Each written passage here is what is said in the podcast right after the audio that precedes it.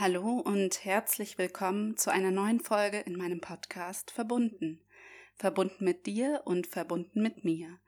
Mein Name ist Nathalie Klaus, ich bin Mama von zwei Kindern und lebe mit meiner Familie hier in Oldenburg und ich biete hier ähm, Familienbegleitung an, zum Beispiel Trage- und Stillberatung, aber eben auch Dula-Begleitung, also Geburtsbegleitung als Dula und Coachings. Einiges davon geht natürlich dann auch online. Im Rahmen meiner Coachings begegne ich natürlich immer wieder auch Ängsten, beziehungsweise auch in den Familienbegleitungen, auch in der Dula-Arbeit. Ängste sind schon immer mal wieder einfach ein Thema in den Coachings, aber einfach nochmal vermehrt. Ich selbst begegne natürlich auch immer wieder meinen eigenen Ängsten.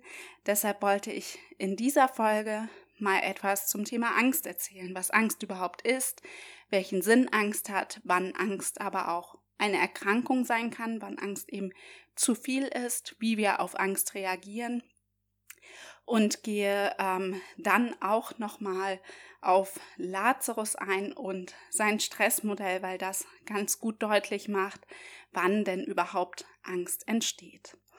In der nächsten Folge, in der nächsten Woche möchte ich dann nochmal darüber sprechen, wie wir denn Ängste, übermäßige Ängste überwinden können, also unrealistische Ängste, wenn es sich nicht um eine Angststörung handelt. Also nicht so, dass wir wirklich ähm, dieses ähm, psychische Erkrankungsbild einer Angststörung oder einer Phobie ähm, erfüllen würden.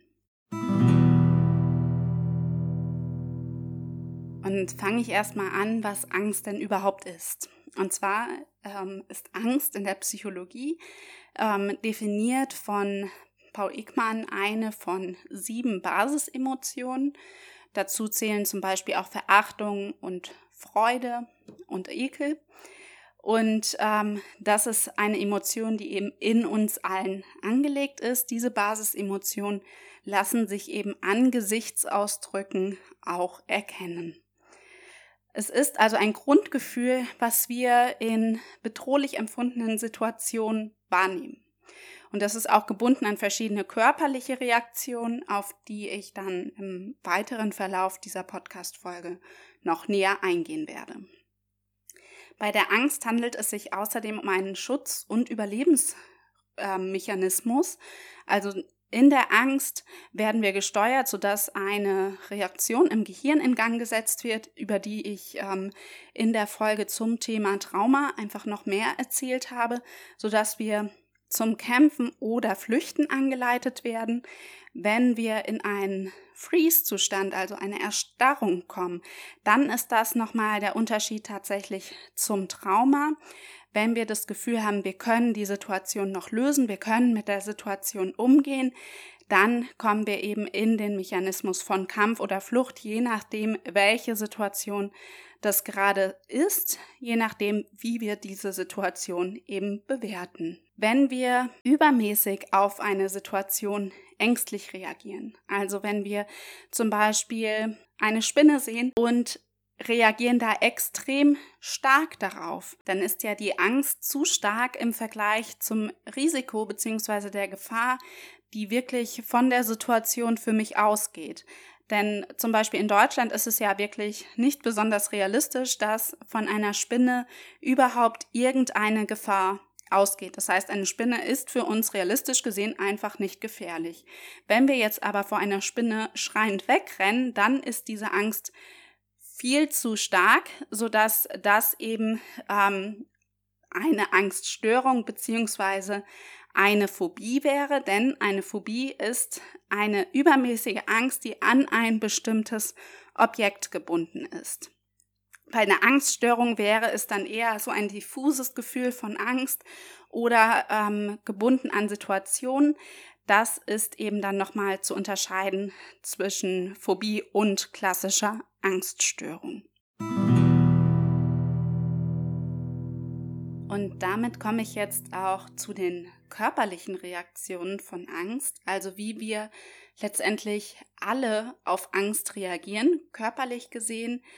Bei einer Angststörung wäre das einfach noch mal viel viel ausgeprägter und da kommen dann auch noch andere Symptome hinzu. Das kann durchaus auch so ein bisschen verschieden sein, je nachdem auch, was für eine Angststörung das ist, ob das eine generalisierte Angststörung ist, ob das Panikattacken sind, ob das eine Phobie ist. Das kann sich durchaus nochmal unterscheiden und auch die Ausprägungsgrade sind ja auch einfach unterschiedlich. Was aber eben oft da ist, dass die Anspannung, die ja mit der Angst auch bei uns einhergeht, dass die nicht gut losgelassen werden kann. Also die, dass diese Anspannung sehr lange anhält. Darüber habe ich ja auch in der Folge Trauma, wie gesagt, schon ausführlicher gesprochen. Aber es gibt jetzt eben verschiedene Symptome bzw. verschiedene körperliche Reaktionen so rum, die mit der Angst einhergehen und das sind ähm, welche, die mit dem sympathischen System des Körpers ähm, einhergehen, also eine Aktivierung des Sympathikus. Es gibt den Sympathikus und den Parasympathikus. Beim Sympathikus werden wir eher in die Aktivierung, in die Reaktion gebracht, was ja dann eben wichtig ist, wenn wir kämpfen oder flüchten müssen oder eben möchten dann wäre es nicht so förderlich, wenn wir dann gerade aufs Klo müssen, was jetzt zum Beispiel eine parasympathische Funktion wäre, dass eben die Verdauung funktioniert. Das können wir in so einer Situation, wo wir ängstlich sind oder beziehungsweise Angst empfinden, in einer lebensbedrohlichen Situation vielleicht sogar sind und reagieren müssen, nicht gerade gebrauchen. Das heißt, das ist zum Beispiel so, dass wir einfach eine erhöhte Aufmerksamkeit haben. Wir nehmen viel genauer wahr, was passiert denn alles um mich herum, um dann wirklich auch die Gefahren noch näher einordnen zu können und entsprechend reagieren zu können. Die Muskelspannung steigt an und ich habe eine gesteigerte Reaktionsgeschwindigkeit. Das bedingt sich auch so ein bisschen alles gegenseitig. Insgesamt werde ich einfach sehr wach, sehr aktiv, um dann im Zweifelsfall schnell handeln zu können. Auch die Herzfrequenz steigt an, der Blutdruck steigt an und die Atmung verändert sich. Die Muskeln bekommen dann auch Energie bereitgestellt, um dann wirklich auch schneller reagieren zu können. Das ist ja einfach notwendig, dass diese Energie schon vorher bereitgestellt wird dann ist es so ein bisschen unterschiedlich von Mensch zu Mensch oder vielleicht auch von Situation zu Situation. Kann dann zum Beispiel auch ein Schwitzen hinzukommen, es kann aber auch ein Zittern hinzukommen, es kann Schwindel hinzukommen. Es kann teilweise sogar so sein, gerade wenn vielleicht sogar eine Angststörung vorliegt, dass wir eben in Ohnmacht fallen, also dass wir einfach mit der Situation gar nicht mehr umgehen können. Es könnte eben auch zu einer Erstarrung kommen, auf die ich ja am Anfang der Folge auch schon mal eingegangen bin. Dann ist es so, dass manchen Menschen kalt wird, anderen wird heiß in der Angstsituation. Das ist eben sehr unterschiedlich. Und das waren eben diese parasympathischen, ähm, Quatsch, die sympathischen Reaktionen. Die parasympathischen Reaktionen werden eben, wie gesagt, heruntergefahren. Also die Verdauung ist dann zum Beispiel eben nicht mehr so relevant. Die Entspannung ist gerade auch einfach nicht Thema, sondern es geht eher darum, eben reagieren zu können. Und jetzt möchte ich euch ein bisschen genauer erklären, warum überhaupt Angst entsteht, warum wir überhaupt in manchen Situationen ängstlich werden. Und das lässt sich zum Beispiel mit dem Stressmodell von Lazarus erklären. Vielleicht habt ihr davon schon mal gehört, vielleicht aber auch nicht. Ich erkläre es euch auf jeden Fall jetzt nochmal genauer. Und zwar ist es ja so, dass wir aus unserer Umwelt verschiedene Reize aufnehmen und Reize auf uns einprasselt. Das sind tendenziell erstmal verschiedene Stressoren, die in unserem Gehirn eben einen Stress auslösen können und im Gehirn eben auch gefiltert werden. Alle Reize, die wir erst einmal wahrnehmen, die werden gefiltert und das, was wir dann bewusst wahrnehmen, ist dann wirklich total wenig, weil das meiste schon rausgefiltert wird, sonst würden wir kaputt gehen. Das wäre einfach viel, viel zu viel. Deshalb ist diese Selektion einfach so wichtig, damit wir genügend Kapazitäten haben, um unseren Alltag zu schaffen, um wirklich auch ja, mit Situationen umgehen zu können. Diese Filterung findet dann eben unbewusst statt. Da können wir sehr wenig zu beeinflussen. Bei uns angekommen in unserer bewussten Wahrnehmung beziehungsweise in unserer Wahrnehmung erstmal, kommt es dann zu einer primären Bewertung, zu einer ersten Bewertung der Situation. Und dabei wird der Stressor, also der Reiz, der auf uns eingeprasselt ist, der auch vorher ja eben schon gefiltert wurde, der wird erstmal bewertet.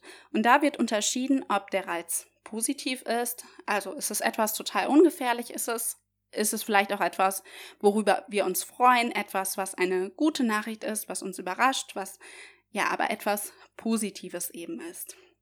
Dann gibt es auch noch die Bewertung irrelevant, das heißt, es betrifft uns einfach nicht, können wir ignorieren, ähm, brauchen wir uns nicht weiter mit zu beschäftigen, das heißt, auch damit können wir einfach Energie einsparen. Und die dritte Bewertungskategorie bei der primären, also der ersten Bewertung, ist die Kategorie gefährlich. Wenn wir eine Situation in der ersten Bewertung erst einmal als gefährlich einstufen, dann kommt es zu einer sekundären Bewertung, das heißt einer weiteren Bewertung. Und da geht es dann darum, ähm, wie sind meine Ressourcen in Bezug auf die Gefahr, die mit dem Reiz, der auf mich eingeprasselt ist, einhergeht? Habe ich dafür ausreichende Ressourcen? Dann gehe ich mit der Situation entsprechend um und kann die Situation bewältigen. Wenn ich jetzt aber bei der Zweitbewertung bemerke, meine Ressourcen reichen einfach nicht aus, dann gerate ich in Stress. Stress ist immer im Umgangssprachlichen negativ bewertet, aber es gibt durchaus auch positiven Stress, den sogenannten Eustress, womit wir eben aktiviert werden. Ähm, aber im Umgangssprachlichen ist es eben meist der negative Stress. Wenn wir in Stress geraten, dann kommt es zu einem Coping. Ein Coping ist eine Bewältigungsstrategie, um mit dem Stress, mit der Situation eben umzugehen. Und bei den Coping-Strategien, den Bewältigungsstrategien gibt es dann nochmal Unterteilungen. Da gibt es die bewertungsorientierten Coping-Strategien, es gibt die problemorientierten ähm, Coping-Strategien und die emotionsorientierten Coping-Strategien. Also zum Beispiel kann ich meine Bewertung für die Situation verändern und damit ist sie für mich vielleicht nicht mehr so stressig. Dann kann ich auch meine Emotionen in Bezug auf die Situation verändern. Und je nachdem, wie ich die Situation eben bewältige, welche Coping-Strategie ich anwende, erfüllt es eine von diesen drei Kategorien, bewertungsorientiert, problemorientiert oder eben emotionsorientiert. Nach dieser Be Neubewertung, also dann kommt es zu dieser Neubewertung und es kommt zu einer Anpassung und zu einem Lernen, also es findet dann ein Lerneffekt statt. Aufgrund dieses Lerneffekts werden wir ähnliche Situationen in der Zukunft ähnlich bewerten. Das heißt, dieses Filtern und diese erste Interpretation, die primäre Bewertung, findet dann eben viel schneller statt, weil wir einen ähnlichen Reiz schon mal hatten. Und das kann jetzt positiv sein, das kann aber auch negativ sein, wenn wir einfach alles von folgenden Situationen auf diese eine Situation übertragen, mit der wir vielleicht früher nicht gut umgehen ko konnten. Dann kann es zum Beispiel auch sein, dass wir gar nicht wahrnehmen, dass wir heutzutage ja ausreichende Ressourcen haben, um mit dieser Situation klarzukommen.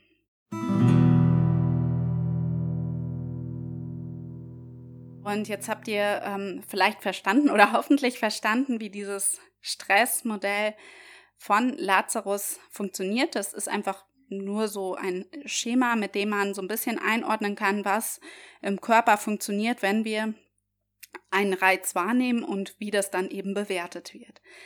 Doch wie entsteht überhaupt Angst? Also Angst entsteht dann, wenn wir nicht das Gefühl haben, dass die eigenen Ressourcen und Bewältigungsmöglichkeiten ausreichen und die Bedrohung eben entsprechend zu hoch ist. Wichtig ist da immer zu wissen, dass es sich um meine eigene Interpretation handelt. Also es kann eben objektiv gesehen, beziehungsweise von außen gesehen, weil objektiv gibt es einfach nicht. Man kann dann höchstens sagen, die meisten Menschen würden es anders sehen, aber objektiv gibt es einfach in dem Maße nicht, weil Wahrnehmung ist immer eigen. Und da das eben subjektiv ist, wie ich die Situation wahrnehme, wie ich die Situation interpretiere und einordne, ob ich das Gefühl habe, etwas bewältigen zu können oder nicht, darin liegt eben auch, ähm, ob ich das Gefühl habe, wirklich mit der Situation umgehen zu können.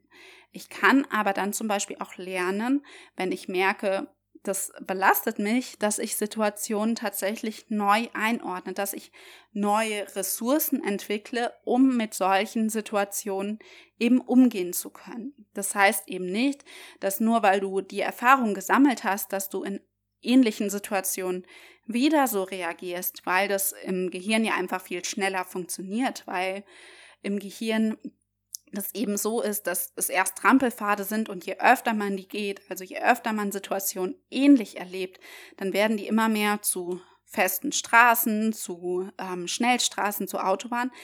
Dann ähm, kann ich aber trotzdem diese Autobahn auch wieder zurückbauen zu Trampelpfaden. Und das ist eben die große Chance, die wir haben durch die Neuroplastizität. Also durch die Veränderbarkeit unseres Gehirns, dass Lernen wirklich jederzeit stattfinden kann. Lernen ist nicht nur im Kleinkindalter oder im Schulalter oder im jungen Erwachsenenalter möglich. Lernen und Neuroplastizität ist wirklich immer möglich. Unser Gehirn ist immer veränderbar und es ist nie zu spät, ähm, Situationen anders wahrnehmen zu lernen oder mit Situationen anders umgehen zu lernen und mit Situationen positiv umgehen zu lernen. Also wir haben immer die Chance, da wirklich auch etwas zu verändern. Nur nicht immer ist es möglich, dass wir das alleine schaffen. Manchmal ist es einfach notwendig, dass wir uns da Unterstützung suchen, kompetente Unterstützung. Das kann im Rahmen von einem Coaching sein, wenn es jetzt keine ähm, diagnostizierte Angststörung oder Phobie oder so ist. Das kann aber auch eine Psychotherapie sein. Da werde ich aber dann eben in der nächsten Folge nochmal genauer drauf eingehen. Und es gibt garantiert auch Techniken, die du schon ganz alleine anwenden kannst. Da gibt es auch ganz gute Bücher, die ich empfehlen kann. Darüber werde ich aber in der nächsten Folge, wo ich eben darüber spreche, wie man Angst konkret überwinden kann oder welche Möglichkeiten es im nicht therapeutischen Setting so gibt. Ähm, darüber werde ich dann eben nochmal genauer sprechen. Und damit bin ich auch schon am Ende dieser Podcast-Folge angekommen über das Thema Angst. Ich denke, einiges war dir bekannt zum Thema Angst. Das ist ja doch etwas, was uns alle immer mal wieder beschäftigt, manche mehr, manche weniger, in unterschiedlicher Ausprägung, Intensität. Aber wir alle kennen eben Angst, weil es eben zu diesen Basisemotionen von Ekman gehört, die, beziehungsweise die er beschrieben hat. Ich hoffe, du konntest dennoch irgendetwas Neues mitnehmen. Ansonsten würde ich mich auf jeden Fall freuen, wenn du in die nächste Folge reinhörst, wo es dann eben ein bisschen konkreter in die Umsetzung geht, was du denn tun kannst, wenn du ähm, unter deiner Angst leidest, wenn du das Gefühl hast, sie schränkt dich einfach ein. Wenn du ansonsten noch Wünsche für irgendwelche anderen Themen hast, die ich in meinem Podcast mal aufgreifen soll, schreib mir gerne eine Nachricht. Ich würde mich freuen, von dir zu hören. Bis dann, deine Nathalie.